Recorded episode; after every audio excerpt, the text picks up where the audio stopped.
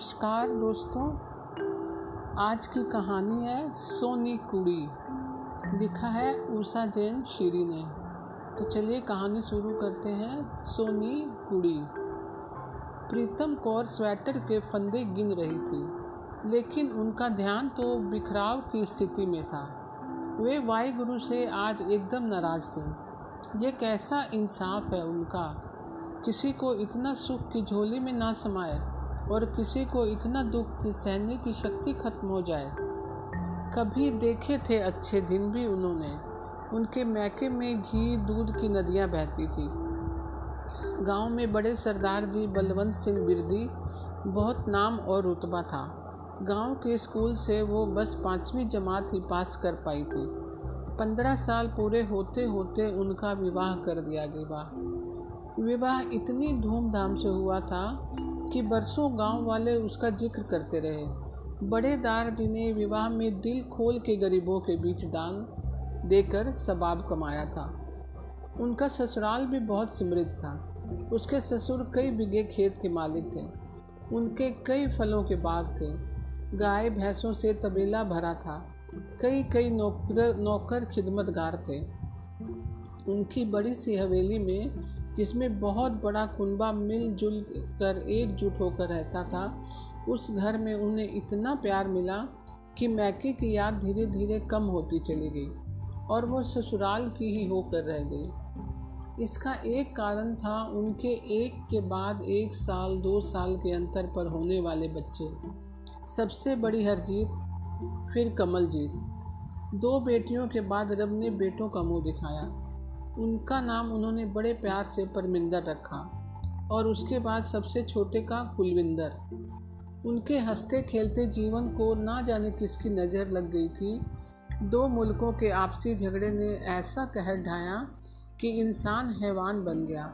अपनी जान बचाते हुए भी जो थोड़ा बहुत साथ ला सकते थे, लेकर सरहद पार की। उन्होंने जो भीषण नज़ारा देखा, उससे उनकी रूह तक काँप गई थी। उनके घर के सभी मर्दों को एक कतार में खड़ा कर उनकी आँखों के सामने भून दिया गया। वे ना रो सकी थी, ना चीख चिल्ला पाई थी।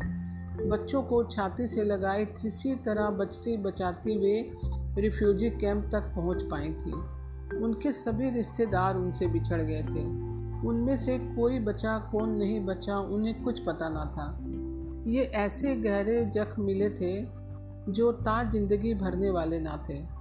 बच्चों के कारण उनके लिए जीना भी बहुत ज़रूरी था।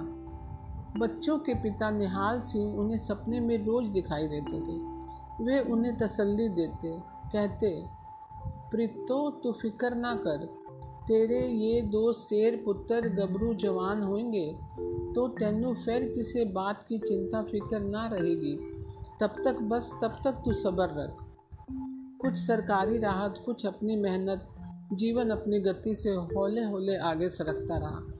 उसके चारों बच्चे वक्त से पहले बड़े और समझदार हो चले थे। सच है, गरीबी अपने आप में एक पाठशाला है। बच्चे उसके साथ लिफाफे बनाते, वह फॉल पीको का काम देर रात तक जाग कर करती। कुछ और छुटर पुटर काम और गृहस्थी की गाड़ी चलती रही। बच्चे सरकारी स्कूल में पढ़ते रहे, वजीफ़ा लेते रहे और लगन से पढ़ाई करते अव्वल आते। जवानी की दहलीज पर आ खड़े हुए। हरजीत को राजदीप ने गुरुद्वारे में देखकर पसंद कर दिया था। उसको घर वाले हरजीत के लिए शादी का पैगाम लेकर आए तो उन्होंने झट हाँ कर दी। अगले ही दिन वे लोग सगुन लेकर आ गए। राजदीप के माता पिता बहुत भले लोग थे। उन्होंने उनकी तरफ़ से भी शादी का कर्ज खुद ही उठाया। कुलविंदर कनाडा चला गया। कमलजीत को एक प्राइवेट फर्म में नौकरी मिल गई। उसने अपने साथ काम करने वाले सिद्धांत यादव को जीवन साथी के रूप में चुन लिया था। माँ ने बेटे परमिंदर को लड़के के बारे में पता करने को कहा। जब लड़के को लेकर पूरी तरह तसल्ली हो गई तो उन्होंने कमलजीत को इस शादी के लिए हाँ हाँ कर मन ही मन ऊपर वाले का शुक्रिया अदा किया।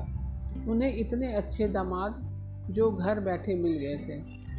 अब उनका शरीर थकने लगा था। बस अब चाह थी कि परमिंदर के लिए कोई सोनी वोटी मिल जाए, जो ऊपर से ही नहीं, मन से भी सोनी हो। उनके मन में ये डर भी समाया हुआ था कि कहीं छोटे बेटे कुलविंदर की तरह परमिंदर भी कनाडा जाने की रट न लगाने लगे। आजकल यार दोस्त भी तो बिगाड़ने में आगे रहते हैं। वैसे उनका परमिंदर बहुत नेक नीयत और अच्छी आदतों वाला था। मोहल्ले में सभी उसकी तारीफ़ करते हैं। कुलविंदर के भेजे पैसों से उन्होंने उसे एक जनरल स्टोर खुलवा दिया था। अपनी मेहनत और ईमानदारी से परमिंदर ने अच्छा बिज़नेस जमा लिया। वे भी स्टोर चली जाती थी। उन्हें तरह तरह के ग्राहकों को देख अच्छा लगता था। कुछ ग्राहक तो परमानेंट थे। वे सभी उन्हें बहुत इज़्ज़त देते थे। पास ही गुरुद्वारा था, जहाँ वे रोज़ मत्था टेकने जाती थी। वहाँ जाने से उनकी अपनी हम उम्र औरतों से अच्छी पहचान हो गई थी। वे सभी परमिंदर के लिए कोई ना कोई सोनी कुड़ी बताती रहती थी। लेकिन पता करने पर वे उनके परम के लिए उन्हें जचती ना थी। उधर बेटियाँ भी भाई के लिए सोनी कुड़ी ढूंढ रही थी। वे बीजी से फ़ोन पर बात करके उनके हाल चाल लेती रहती। वे खुद तो कम ही आ पाती थी, लेकिन भाई और बीजी को अक्सर बुला लेती। बीजी नाती नतनी से मिलकर बच्चों की तरह खुश हो जाती। वे बेटियों ला कहने पर भी ज़्यादा देर उनके यहाँ ना रुकती। जब भी जाती, बच्चों के लिए फल मिठाई लेकर जाती। बच्चे नानी माँ से बहुत खुश रहते। कमलजीत के रिश्ते की एक नदर उसी के मोहल्ले में रहती थी। उस बेचारी के साथ शादी के नाम पर बड़ा धोखा हुआ था। कमलजीत ने ही बताया था कि सरबजीत की शादी में चाचा ने बहुत पैसा लगाया। लड़के ने जितना पैसा मांगा, दिया।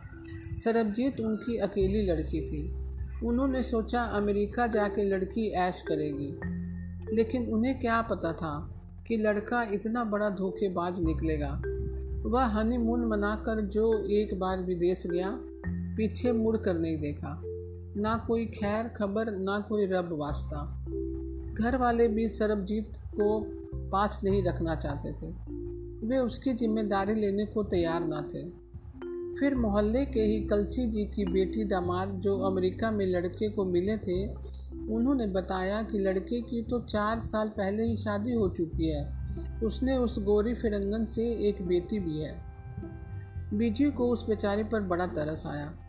हाय रब्बा, की हो गया है इन नौजवानों ਨੂੰ इन्नी पैसे की पूछते ये करैक्टर। बीजी आजकल दुकान पर बैठने से अंग्रेज़ी बोलना भी सीख गई थी। बीजी करैक्टर नहीं, करेक्टर। कमलजीत ने उनकी अंग्रेज़ी दुरुस्त की। तभी उन्होंने देखा सरबजीत सब्ज़ी का थैला हाथ में पकड़े चली आ रही है। उसने बीजी को बड़े अदब से सत श्रीकाल कहा और कुर्सी खींच कर बैठ गई। धूप में चल के आने से उसका चेहरा लाल हो रहा था। बीजी को उसकी सूरत बड़ी प्यारी लग रही थी। उनके दिमाग में घंटी सी बजी और उन्हें याद आए वो दो लफ्ज, सोनी कुड़ी हाँ ऐसी ही कुड़ी की तो उन्हें तलाश थी। चेहरे से मासूम, घर का काम करने वाली, बड़ों का आदर करने वाली सीधी सच्ची। यही तो बता रही थी कमलजीत भी इसके बारे में।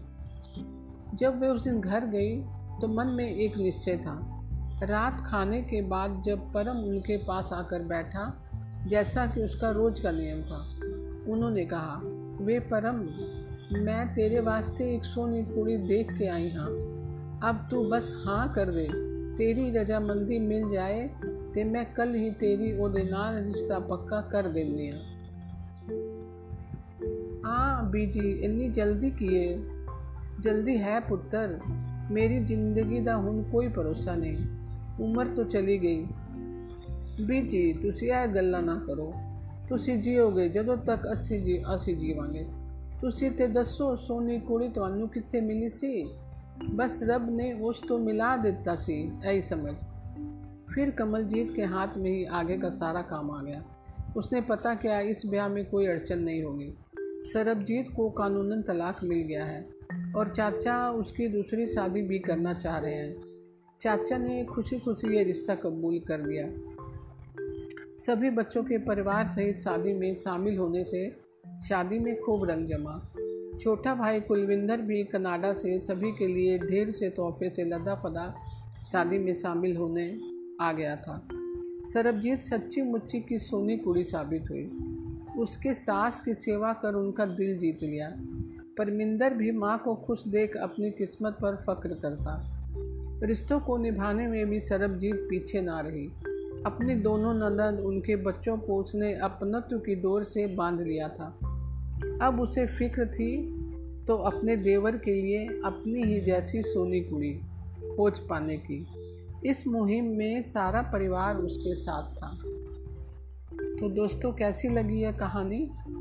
मैं कल फिर एक नई कहानी लेकर उपस्थित होंगी। तब तक के लिए नमस्कार दोस्तों।